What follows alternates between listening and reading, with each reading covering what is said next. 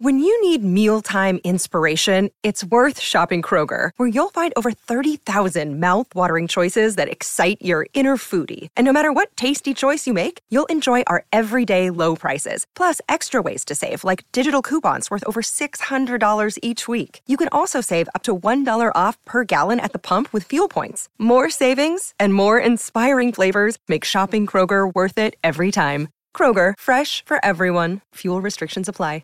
With threats to our nation waiting around every corner, adaptability is more important than ever. When conditions change without notice, quick strategic thinking is crucial. And with obstacles consistently impending, determination is essential in overcoming them. It's this willingness, decisiveness, and resilience that sets Marines apart. With our fighting spirit, we don't just fight battles, we win them. Marines are the constant our nation counts on to fight the unknown. And through adaptable problem solving, we do just that. Learn more at marines.com. Mary redeemed a $50,000 cash prize playing Chumba Casino this year. I was only playing for fun, so winning this was a dream come true. Chumba Casino is America's number one social casino experience. It's serious fun. With over 80 casino style games to choose from, you too could win life changing amounts of cash. Be like Mary. Log on to chumbacasino.com and give them a whirl. That's chumbacasino.com. No purchase necessary, void or prohibited by law. 18 plus. Terms and conditions apply. See website for details. The voice in the preceding commercial was not the actual voice of a winner. Thank you for listening to this Belly Up Sports Podcast Network product. Some said we'd go belly up, so we made it our name, and we're still here. Coming up on the Behind the Mic podcast, of all of the ways a successful dynasty or great franchise success can end, sometimes it just comes down to a single person. You're behind the mic with Michael Neal Jr.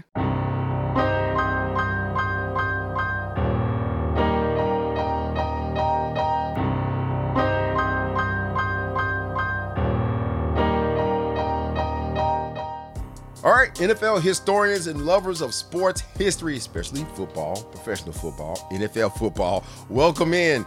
This show is for you guys and gals, and it's cool if you already know this stuff. Congratulations. I'll get a cookie for you later. Send me your address, I'll mail it to you. But there's always someone else who does not know this stuff. This show is for those who don't know as much about NFL history. So we are here to do three things enlighten, teach, and learn. This is the Behind the Mic podcast. I am your host, Michael Neal Jr. This show is presented by Belly Up Sports and the Belly Up Sports Podcast Network, bellyupsports.com. Again, go on it, click on it, read the articles, listen to all of the shows, especially this one.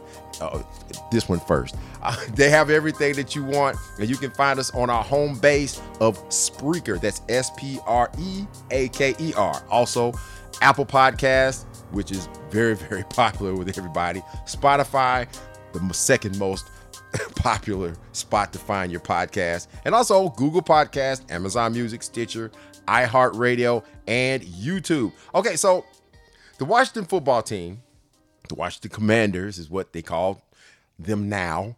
Uh, they're it's a team, they were known as being at their best really during the 1980s and the early 90s. I grew up a 49ers fan, okay? But I absolutely loved watching Washington. Art Monk was actually my favorite football player at first. It was the first football card I ever had. This is before Jerry Rice. Jerry Rice is my all-time favorite football player, period, point blank. Um, look, I, I knew how to draw. And so when we played backyard football as a kid, they would call me artistic monk.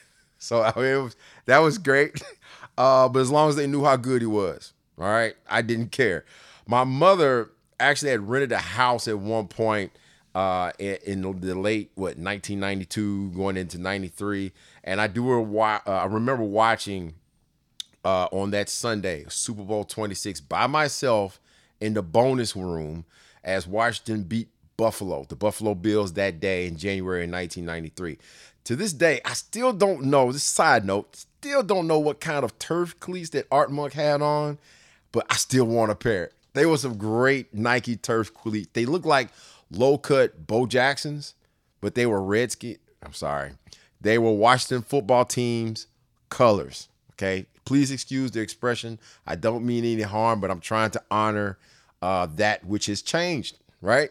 So, but anyway, I still want a pair. But when you look on the head coach of that team, he was a couple of years away from, really, two years away from, um, really, you know, a year away from retiring, actually, the first time. Joe Gibbs, Hall of Famer. Okay. The year I graduated was the year that he went into the Pro Football Hall of Fame in 1996. The fact that he won three Super Bowls with three different quarterbacks, uh, I mean, that was amazing. And it takes a special person to be able to do that. No one else has done that in the history of pro football, to my knowledge. I haven't seen it. And I know my stuff pretty much. I'm not afraid to say that.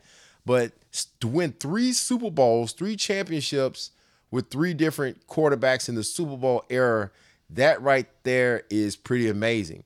Um, and this was right before the era of free agency that really started in 1993 the football offseason as we know it now began in 1993. And um, because of what we're going to talk about today, I'll give you some of those details. He ended up with three different guys. And oh man, it was a great run that he had for those 12 seasons that he was the head coach. But in those 12 years, I actually have to break these two teams. Well, to me, I break them up in half because the players that kind of overlapped. He had some guys that had been with him before he was the coach, and some of them were with him all the way there to the end. Uh, some of them even after he left, a year or two after he left. But I had to break them up in two halves. There was an early to mid 80s version, and then you had the late 80s to early 90s version. But the Washington football team had a really good early history, a franchise that had been around since 1932, starting as the Boston Braves, turned the, please excuse the term, this is a historical podcast. The Boston Redskins turned Washington Redskins. All right, we'll stop right there. Between 1936 and 1930, oh, uh, excuse me, 1936 and 1945, Washington appeared in six championships. They won it all twice. Of course, they were recipients of a 1945 championship L, compliments of the then Cleveland Rams a year before they bolted for not, uh, Los Angeles. Between 46 and 62, they had only five winning seasons, two of those being at 500. If you listen to the show long enough, it's been duly noted that the owner of Washington was a known racist, George Preston Marshall. It's not a secret. And he refused to have blacks on his teams. Of course, he was clearly missing out on a lot of talent. The Kennedy administration, and we think we've said this a couple times in the last couple of shows, if this just come across the desk. But I mean, they put his arm behind his back, forcing his hand really because the 30 year lease he had signed to play at DC Stadium. This is before RFK. And that stadium was built in 1961. Marshall had to integrate his squad or they could not play there. Then there was the great trade of 1962. Of course, Paul Brown and Marshall made a behind the scenes agreement to swap picks. Washington re- would receive first round pick Leroy Jackson and Bobby Mitchell from the Browns in exchange for the rights to, to Syracuse Heisman Trophy winner Ernie Davis, who never played a down for the Browns because he would later die of cancer, leukemia to be exact. Washington would suffer through more losing seasons and also four head coaches, including Vince Lombardi, under which Washington was 7 5 and 2 in 1969. Of course, Lombardi passed after that season in September of 1970 from cancer. The 70s Washington football team would be much better from 1970 to 1979, 10 seasons. Only 1970 would Washington have a losing season. The franchise hired George Allen in 1971, who got Washington to the playoffs for five years. Known as the Over the Hill Gang, the squad was led by players such as receivers Charlie Taylor, Roy Jefferson, Taylor, who's a Pro Football Hall of Famer, uh, running back Larry Brown, who became the first in franchise history to rush for 1,000 yards, and of course, quarterback Billy Kilmer, and defenders such as Verlon Biggs, Chris Hanburger, who was an all pro linebacker, Diron Talbert, and Jack Pardee and Pat Fischer. Washington fans, you should know those players if you lo- love their history. Okay, the 72 team advanced to the Super Bowl only to lose 14 to 7 to the undefeated Miami Dolphins and Don Shula. Allen was fired after the 77 season and replaced by a player who played that final game, his final game in that Super Bowl, Super Bowl seven. That was Jack Pardee. The crazy part is that Allen ended up back with the Rams where he came from at first, but that didn't last very long. If you listened to our Rams show from last week, he was fired two games into the preseason. I've never heard of a head coach being fired in the preseason. Not in the preseason. No. Uh, anyway, as far as under Jack Pardee, the results, they were 8 and 8, 10 and 6, and 6 and 10. Owner Jack Kent Cooke, who had 25% interest in Washington, this going all the way back to 1961, became majority owner in 74 after Marshall's death. Now, fast forward to 1981, Cooke would hire Joe Gibbs, who had been the offensive coordinator for the San Diego Chargers, and under coach Don Coryell, Air Coryell, with Gibbs as the OC, the offensive coordinator, the Chargers became the first team in NFL history to average 400 yards of offense, as well as have three 1,000 yard receivers in the same year. So today's offense, what we watch now, the Chargers were doing that back then under Coryell and the offensive coordinator Joe Gibbs. Of course, Joe Gibbs being the OC was going to get a head coaching job for the things that they were pulling off. Dan Fouts, Charlie Joiner, John Jefferson, Kellen Winslow, Chuck Muncie, those guys. Those guys. His plan, though, was to bring that exact same offense to Washington. Gibbs had an air he he inherited a team with several components on both sides of the ball that would be key during their run in the 1980s. But there were some changes that he was going to have to make. At 39 years old, Billy Kilmer would relinquish his starting job to 29-year-old Joe Theismann. Theismann, who came out of Notre Dame, was actually drafted in 1971, fourth round by the Miami Dolphins. I told you how cheap the Dolphins were. If you go back to that show about the Dolphins, that was a factor in their dynasty, their short dynasty being broke up in the 70s. Go listen to it. Theismann opted to play for the Toronto Argonauts of the CFL instead. They couldn't work out a contract. That's what it was. Of course, in 1972, Bob Griese gets hurt. He's replaced by Earl Morrall. There's no argument, but it's out there that Theismann could have been the quarterback during that 72 Dolphins season. I don't know if they would have been undefeated or not, but at some point he would have been the quarterback. And maybe, just maybe, had started opposite Billy Kilmer in Super Bowl seven. Hmm, maybe. From 71 to 73, Joe Theismann, he played those three years in Toronto. Those same three years, the Miami Dolphins went to three straight Super Bowls, winning two of them. Hmm. Washington got his rights from the Dolphins in exchange for a first rounder, and there were, they were. Fullback John Riggins had played his first five years in the NFL with the New York Jets. He was the first running back selected in the 71 draft.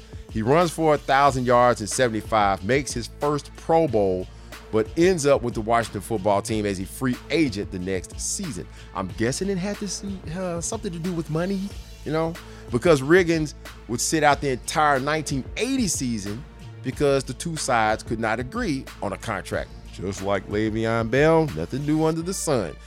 Riggins got talked back into coming to Washington by Joe Gibbs after the new coach paid him a visit at his home in Kansas. Gibbs, on the back end, he actually had planned on trading him because he thought that Riggins was kind of an egomaniac. And that was born from the conversation that they had. And I mean, I could quote uh, John Riggins.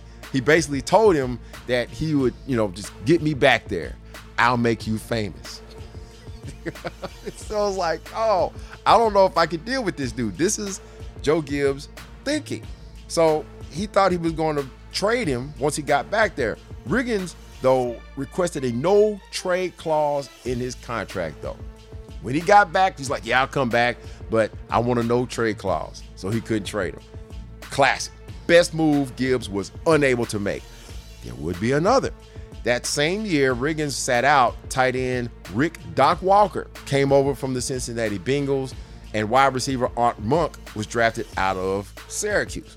Receiver, he was a rookie that year. Charlie Brown, he was drafted in 1982, and Alvin Garrett, who spent time with the New York Giants in 1980, came over to Washington midseason in 1981. Then there were the Hogs. This is the team how it's being built. the the original Hogs. Washington uh, tackle. You got George Starke, um, who had was drafted and cut by Washington, and in '72 he made the regular roster. Um, you know, as well as becoming a starter in 1973. So he didn't really get his legs until 73. Fred Dean played a year in Chicago in 77 before coming over in 78. Center Jeff Bostic, he arrived in 1980 as an undrafted free agent. Long career. In 81, both Russ Grimm, who's in the Pro Football Hall of Fame, and Joe Jacoby, who was just announced as a 2023 semifinalist for the Hall of Fame. Jacoby, a 6'7, 300 pound tackle out of Louisville, he was undrafted. He made they they both, of course, were on the squad. They even include tight ends, Rick Walker and Don Warren. Warren had been with the team since 79. Okay. Defensively, Dexter Manley, 81. He was a fifth round pick out of Oklahoma State. Dave Butz, the defensive tackle, he was fifth overall back in 73 by the St. Louis Cardinals. He comes over to the Washington football team in 75. Darryl Grant, an 81 ninth round pick out of Rice. This guy was converted from an offensive guard to be a defensive tackle. And that was a move that really proved to be the right one. Played for a long time with Washington. And then there's Tony Peters, short lived. Uh, he played for the Cleveland Browns for a couple years.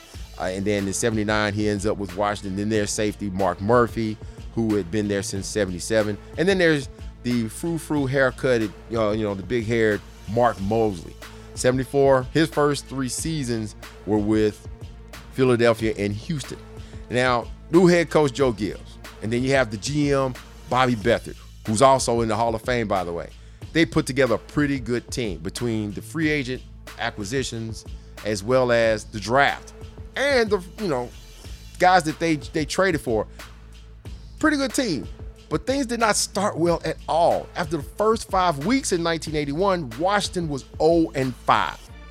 At one point, both Gibbs and Beathard, they would be they thought that they was going to be fired before they even won a game. The owner, Cooke, he even thought about rehiring George Allen. That's crazy. His son, though, John, intervened and stepped in and said, Dad, you probably don't want to do that. Wow. So Cooke actually calls Bobby Beathard, who was getting ready to leave on a flight on his way out the door to go on a you know scouting trip, and he says, "Look, you're not going nowhere. I'm the owner. You need to get your coach, and you need to bring him out to my house." Now, of course, when Gibbs was hired, it was Cooke that was taking all the credit, and that's my coach. Even Beathard is spoken of as being a guy who was a little reluctant to hire Gibbs in the first place. Everything worked out, okay? But both he and Gibbs had to drive 45 minutes to Jack Kent Cooke's house for a meeting in Virginia.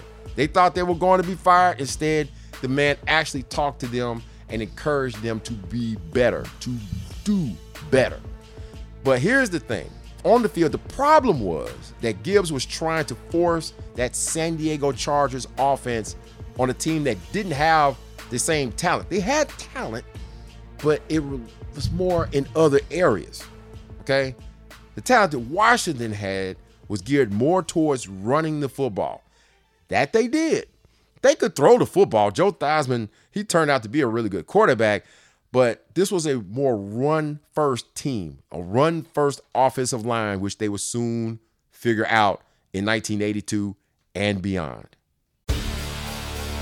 Hi, I'm Maria. And I'm Mike. And we're Team, Team ready. ready. Black Hills Energy knows your home is where your heart is, so they want you to be ready. It's all about keeping you safe, prepared, and making your home as energy efficient as possible. Everything from how to weatherize your home to how to stay safe during extreme weather. Be ready for anything. Go to blackhillsenergy.com slash team ready. Here's to the great American settlers the millions of you who settled for unsatisfying jobs because they pay the bills. Of course, there is something else you could do if you got something to say. Start a podcast with Spreaker from iHeart and unleash your creative freedom. Maybe even earn enough money to one day tell your old boss, hey, I'm no settler, I'm an explorer. Spreaker.com. S P R E A K E R. Hustle on over today.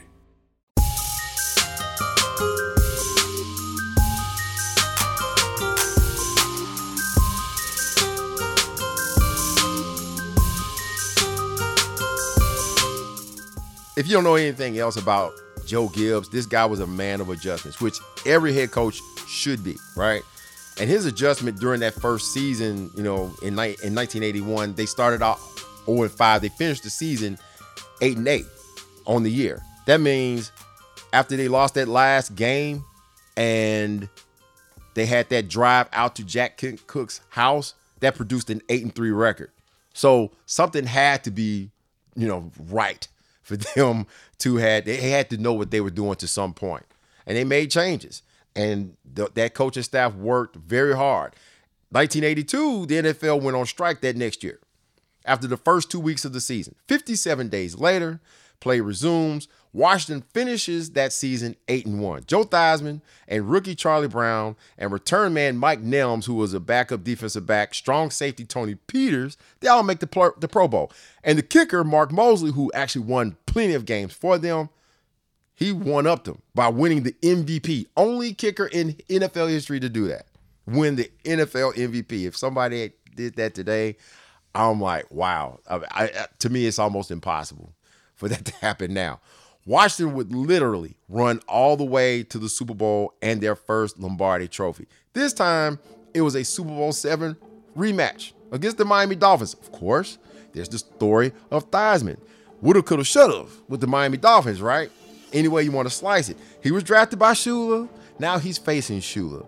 And, you know, only this time it wasn't a bunch of Hall of Famers to be. The Miami Dolphins, they were good, but they weren't the 70s Dolphins. 70s Dolphins, those are the best teams that Shula and the Miami that they would ever have. Okay. Um, no Bob Griese, no Larry Csonka, Mercury Morris, Manny Fernandez, Jake Scott, or Paul Warfield, Dick Anderson, Nick Buoniconti. This they had the killer bees though. You had the brothers like Glenn and Lyle Blackwood, Charles Bauer, uh, and Bowser, and uh, Bud Brudzinski, Kim Camper, and Doug Betters, along with the do everything defensive end, linebacker, whatever you want to call him, AJ Duhe. Washington would win in the Rose Bowl 27 to 17 in Super Bowl 17. Not only did Theismann throw for two touchdowns, he actually broke up a potential game-breaking interception near his own goal line. If you ever watched that game, a ball gets tipped at the line, and Bokamper's got a walk-in pick six. The ball's floating up in the air, and Theismann, Theismann goes defensive back on him, and that pretty much saved the game. Riggins, who had averaged only three yards per carry during the season, set an NFL record for postseason yardage. Not only did he average what four and a half yards per carry, he finished with 625 total yards of offense, 601, I believe, on the ground in four games. He won Super Bowl MVP. He ran for 166 yards. That was a Super Bowl record at the time. And then he had that dramatic 42 yard touchdown run on fourth and one that put Washington up for good. The next year in 1983, though, they were, you know, really high stepping. And they were ones that were going to be favored to win it all. And they ended up being favored to win in the Super Bowl. Washington again finished as the NFC's best at 14 and 2. Only two losses they had combined two points, two one point losses. I think it was a shootout with the Cowboys, and then like a 48 to 47 game they played against Green Bay a couple weeks later. The first game of the season they lost to the Cowboys by one point. Uh, I mean, that that's it. Two points. Riggins, Theismann, Nelms, Murphy, Butz, they were all pros, all of them. Charlie Brown made his second straight Pro Bowl, and Jeff Bostic, the center, made his first. They will meet this time in the Super Bowl, the Los Angeles Raiders in Tampa. It would be a Week Five rematch, in which Washington they won a shootout that game too. The Raiders actually led that game. I didn't know this by 15 points before Washington outscored them 17 to nothing in the fourth quarter to win that game. The Super Bowl, however, LA made sure that that wouldn't happen again. Not only did Marcus Allen break John Riggins' rushing yards record, 191 yards, and that 74 yard, that beautiful 74 yard uh, touchdown run that he had, which I mean he had to reverse his field. 17 Bob Trail, they ran it all the time, and I mean Washington had it snuffed out. He reverses his field 74 yards later. I mean, it was it was a beatdown, epic proportions. And Jim Plunkett, who was the quarterback who just won, he and Tom Flores, they had just won their second Super Bowl. And not only that, Joe Theismann, who had been, if you don't already know this story, he went to Notre Dame. And the PR guy there, his, his name was Roger Valdiserri, he convinced Joe Theismann to start you know, using his name, his last name is Theismann. It's actually Thiesman. But they changed it to rhyme with Heisman. Didn't work out.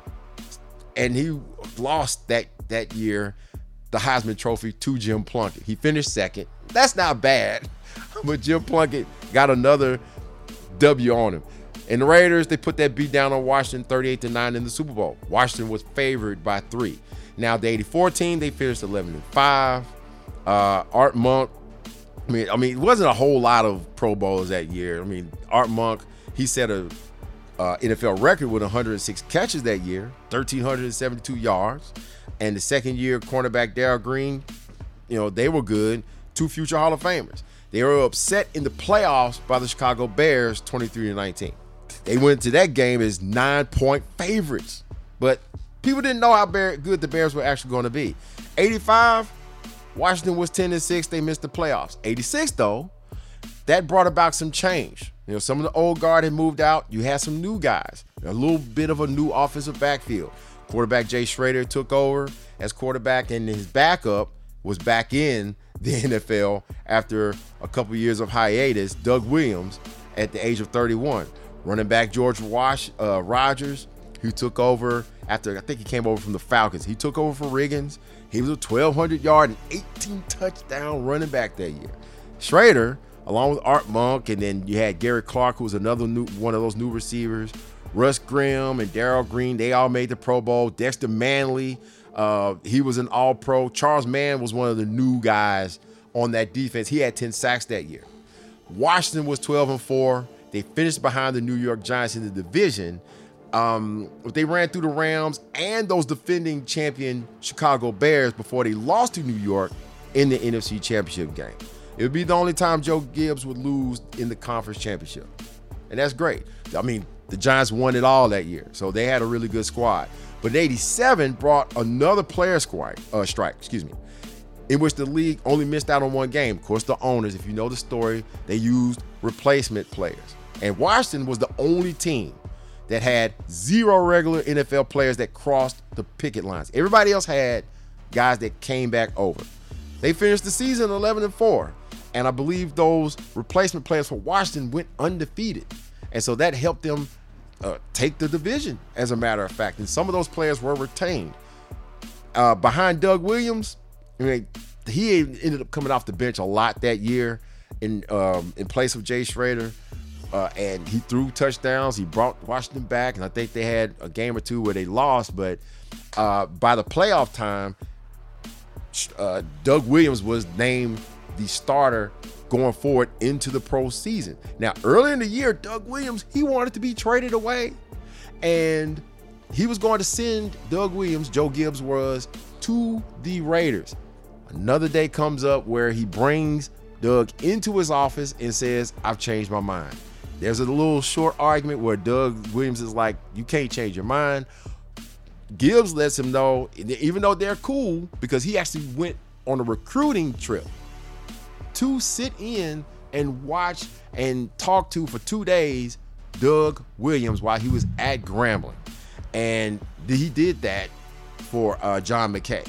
And they ended up drafting him because he was working for Tampa Bay at the time. So they go way back. But Doug was upset because he wanted to be traded because he wanted to start.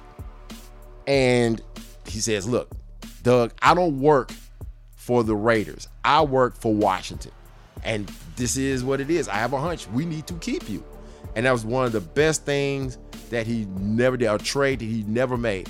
Two Super Bowl MVPs, Gibbs almost traded away. First one was first one was Riggins, and then you had Doug Williams. Well, by the time the playoffs, you know, Doug Williams, he's the starter, and they move on to Super Bowl 22. He not only wins MVP, and keep this in mind, in the Super Bowl, they were down to the Denver Broncos 10 to nothing after the first quarter. Williams and the Washington offense, they set a Super Bowl record with 35 points in the second quarter. And Doug had a game of games, a Super Bowl record 340 yards. He was 18 of 29, threw four touchdown passes. Then you had the substitute running back, Timmy Smith, who came from out of nowhere, rushing for, he broke Marcus Allen's record and ran for 204 yards. Ricky Sanders, the third receiver in, you know, of they were called the posse. Art Monk, Gary Clark, and and Ricky Sanders. Love playing with them you know, on Tecmo Bowl as well. but he set a Super Bowl record with 191 yards receiving. Of course, Jerry Rice broke it the next year.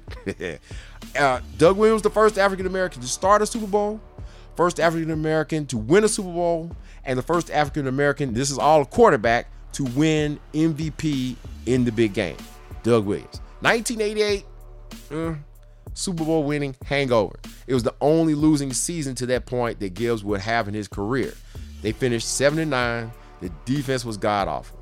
Uh, only Charles Mann made the Pro Bowl that year, and he had five and a half sacks. Uh, maybe he was a substitute. I don't know. But by 1989, Mark Rypien had taken over for Doug Williams as the starter. The team finished six and six. I mean, ten and six. Excuse me. And again, no playoffs. 1990, Washington had the same record. They made the playoffs, then they upset the 11 5 Eagles that they finished behind, but they lost in the divisional round to San Francisco. San Francisco was trying to win that third Super Bowl in a row. I think you guys know how that ended up. 1991, well, that was a pivotal, pivotal year. Hi, I'm Maria. And I'm Mike. And we're Team, Team ready. ready. Black Hills Energy knows your home is where your heart is, so they want you to be ready. It's all about keeping you safe, prepared, and making your home as energy efficient as possible. Everything from how to weatherize your home to how to stay safe during extreme weather. Be ready for anything.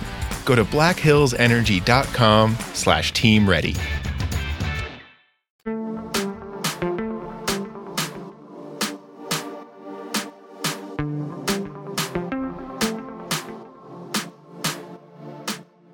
So 1991 comes around, and that was a memorable year. I still remember that being one of those uh, early years of my football baptism where I was really, really paying a lot of attention week after week after week.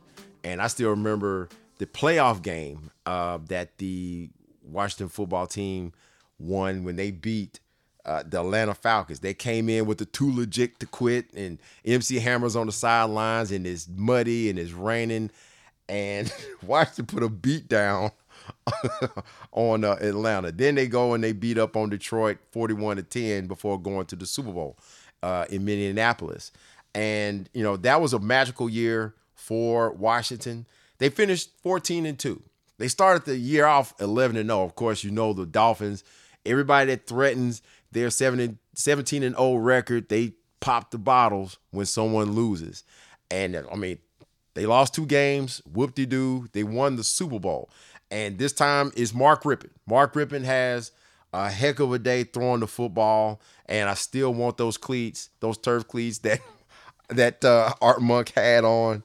Uh, that year, it, it was it was really really great year for Mark Rypien and those Washington, uh, I want to say Commanders, but the Washington football team. He threw for 292, uh, two touchdowns. They had a little balanced running game between Ricky Ervins and Earnest Byner, uh, Ricky Sanders, and, and, well, he only caught one pass, but both Gary Clark and Art Monk, they had over 100 yards that day. And I still am like, golly, I wish he had caught that touchdown. That was, I think that was the first drive and they called it a touchdown, but his toe was out of bounds. But I mean, it was a great year for the uh, for Washington. Mark Rypien, Earnest Byner, they were uh, and Gary Clark, they were all Pro Bowlers that year, and um, I mean, Art Monk still had a thousand yards. Uh, that was you know this is after Wilber Marshall that came over, linebacker from Chicago. Uh, you had Darrell Green, that was an All Pro, and Charles Mann. I mean, great team. They, they had a really, really great team. But the next year, you know, things fell off. They were nine and seven the year after that. And they started losing some of those guys, and some of those players were really getting aged. And you have to deal with the aftermath. The aftermath of all of these years of the success that Washington had enjoyed and going into the 12th season, the 12th and final season for Joe Gibbs, at least to that point. So we're going all the way back 1984. Doc Walker and George Starke they retired, uh, as did uh, Mike Nelms, who was the Pro Bowl kick returner. And he actually got cut after the 84 season. Then there's Charlie Brown, who was the Pro Bowler his first two years in the league. He was traded to Atlanta for three-time Pro Bowl guard RC. Uh, I think his name is not Thielman, but it was pronounced Thiemann. Think he started a little bit, but he never really, you know, I guess him being that good, I think he became more of a move around guy and a backup. Didn't really do a whole lot of research on that guy. But also during the 85 draft, eh, if you know the the scat back, Joe Washington that played alongside with uh, John Riggins, yeah, he was also traded to the Falcons. And then 1985, week 11, Monday Night Football, November 18th, 1985. Washington is hosting the New York Giants. Joe Gibbs, he calls a flea flicker that I believe he wished he could take it back. Joe Theismann's career ended that day. Theismann suffered that compound fracture of his right leg when LT snapped it like a twig. I mean, he got that sack on that play. It was just like just like Alex Smith, those eerie similarities and everything that I mean, it was great to see Alex Smith bounce back and be able to play a little bit after sitting out as long as he did. Uh, John Riggins, he retired after that season, and also done was Pro Bowl 82 Pro Bowl safety Tony Peters. He had actually missed the whole 83 season the next year. He was arrested by federal agents being a part of a drug plot. He was selling cocaine. Uh, 1986, Mark Moseley, he got he got sent over to the Cleveland Browns that season. And those same Browns would lose to the Denver Broncos in the AFC Championship game, which was Moseley's final game. And I believe he retired after that. Doug Williams, he was waived after the 89 season as he suffered a lot of injuries and he was replaced in the starting line, uh, lineup by Mark Rypien. Rypien held out for a better contract after winning the MVP in that Super Bowl. He got it, I believe it was about $9 million. But Washington took a nosedive with him as the starting quarterback. He would play with the Browns, twice for the Rams and the Colts. And I think he also played for some semi pro uh, team for like a game in 2006. But uh, he also was on the practice squads for the Falcons and Eagles. And he was cut by Seattle in 2002 during the preseason. And then that was it. That same year, uh, going back to 1989, Dexter Manley, he failed a drug test and he was basically done in Washington. He failed one too many between the Cardinals in, eight, in 1990 and the Buccaneers in 1991, and he was done. Charles Mann, he was a free agent in 93. After 93, he signed with San Francisco in 94. He won a final ring with the 49ers in Super Bowl 29. The posse, Art Monk, Gary Clark, Ricky Sanders. Monk, he's in the Hall of Fame. That's all you need to know. Clark left as a free agent in 92, as did Sanders um, in 93. Both retired by 1995. The Hogs, you had Russ Grimm. He retired after Super Bowl 26. That was his last game. Don Warren, he left the same time as Joe Gibbs. Joe Jacoby and center Jeff Bostic, they both retired in 1993. Now, as I said at the beginning of the show, that I had to break this team up, you know, kind of these teams up in half. There was the 81 to 85 team. There was the 86 to 91 teams, along with a couple of the Hogs. There was one constant Joe Gibbs. Just look at the way, comp, you know, what they accomplished and how many moving parts changed their key positions. And you also can't forget, again, GM Bobby Beathard, who was there for 11 of those seasons between 78 and 88. I mean, he's not in the Hall of Fame for no reason at all, right? How did it all come to an end? I mean, look at, you know, with those moving parts and the quarterbacks and the running backs and the receivers and the defenders and the special teams, everything. This time, you know, this time I would say that the big difference, it wasn't, you know, injuries, it wasn't so much retirements, it wasn't any of that stuff. It was Joe Gibbs. It, it was Joe Gibbs leaving. And that was the big difference, the head coach. Hall of Fame, head coach Joe Gibbs, he retired after the 1992 season. And apparently nobody saw it coming. He didn't really tell anybody until he was ready to do actually do it. And he was described as being worn out. Uh, I think it was Dick Vermeil, who he had kind of sat with a little bit, and he was the one that said, "Hey, look, I've been there." You know, Vermeil was coaching the Eagles, and then he left, and he came back and coached the Rams, and I believe the uh, uh, the Kansas City Chiefs, and then he retired. But you know, he said he's seen it all before. But the thing was, it was family. There's a story that's described by author Bob Glauber in um, one of the books that I read, and he basically says that one night uh, Gibbs he, he goes to kiss his son goodnight, and he realizes that he's kissing a kid that is grown to be like 6'2 or whatever he is, 250 pounds, that's about to go off to college to play for Bill Walsh at Stanford, play linebacker there. And he said the guy just started crying because he had missed it all. He had missed his boy's childhood. He had his he, he he's got his his wife Pat and then his his boys JD and I think and I forget the other one, um, but uh, his name. But he missed both of his boys. Why? Because he was a workaholic. Really great guy. He wasn't a cussing kind. He's he's a man of faith. And the thing is, picture Jon Gruden, and I'm not going to make any comparison here, but Joe Gibbs stayed, lived at that facility. He just said it straight up. Look, we had to work hard on a lot of things, and he would sleep there three, four nights a week because he said there's no sense in me going home if I'm going to turn around and come right back to the facility early in the morning. On America's game, I believe it was the 1982 Washington football team. I think it was Doc Walker that described, he said when he came in the next morning, he says that there, that there was dew on Gibbs's car because he never left. He did that for years and he missed out on his family. So basically, the man was ready to retire. He wanted to have that time with his family, with his wife, and with his boys. And I mean, there's no other there's no other reason that I think it, he, he he shouldn't have to say anything else. Look, I miss my family. I love football, but I miss my family. But he was described, like I said, as worn out anyway for those 12 years. And in those 12 years, Washington made the playoffs eight times. Even in this last year, they rebounded from a six and five start. They finished nine and seven, making them a wild card. They upset the Vikings in Minnesota before losing to San Francisco 20 to 13 in that divisional round. But under Gibbs, Washington only had that one losing season in 1988, where they were seven and nine. Uh, of course, you know, he had the NASCAR thing going.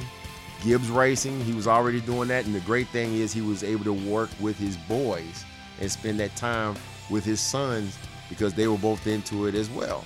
So, I'm not sure if they still do it or not. But fast forward to 2004, Daniel Snyder, Jack Kent Cooke, he's passed away in 1997. In 1999, they had a new owner. It was Daniel Snyder. 2004, he lures Gibbs back into coaching for four more seasons. And amazingly, enough. He got Washington to the playoffs two out of those four years. The first year, I think they were six and ten. Then they went ten and six, and they were in the playoffs. And I think the next year they had a losing season, and then the last year, you know, they finished off in the playoffs again. And you know, the 2017 they finished with that wild card berth at nine and seven, and that was the the team that had Jason Campbell and Todd Collins, Clinton Portis uh, Antwaan Randle El, Sean Taylor, Shawn Springs, London Fletcher, LaRon Landry at safety, tight end Chris Cooley. Yeah, that team. Sadly, that was the same year of Sean Taylor's death during the season.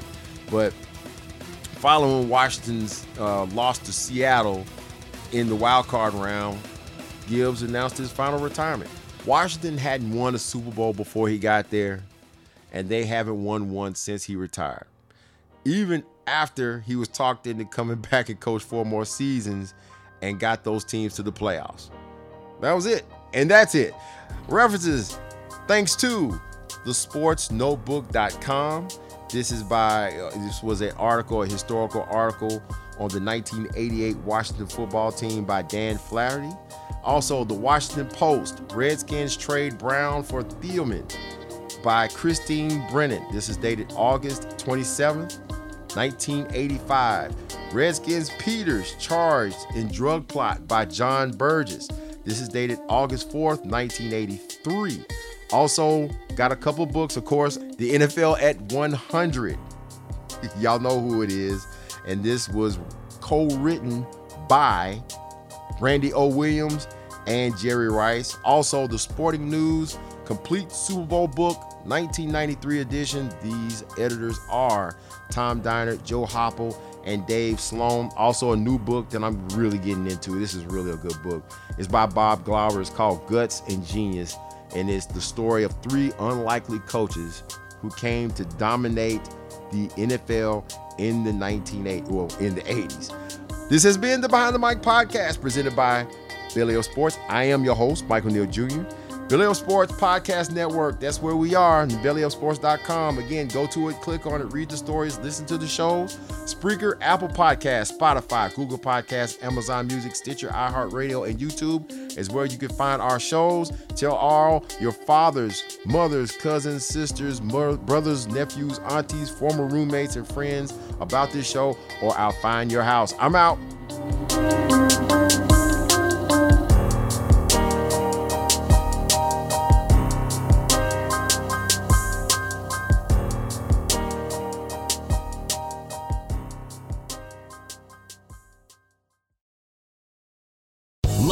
Casino asking people what's the weirdest place you've gotten lucky? Lucky? In line at the deli, I guess? Aha, in my dentist's office.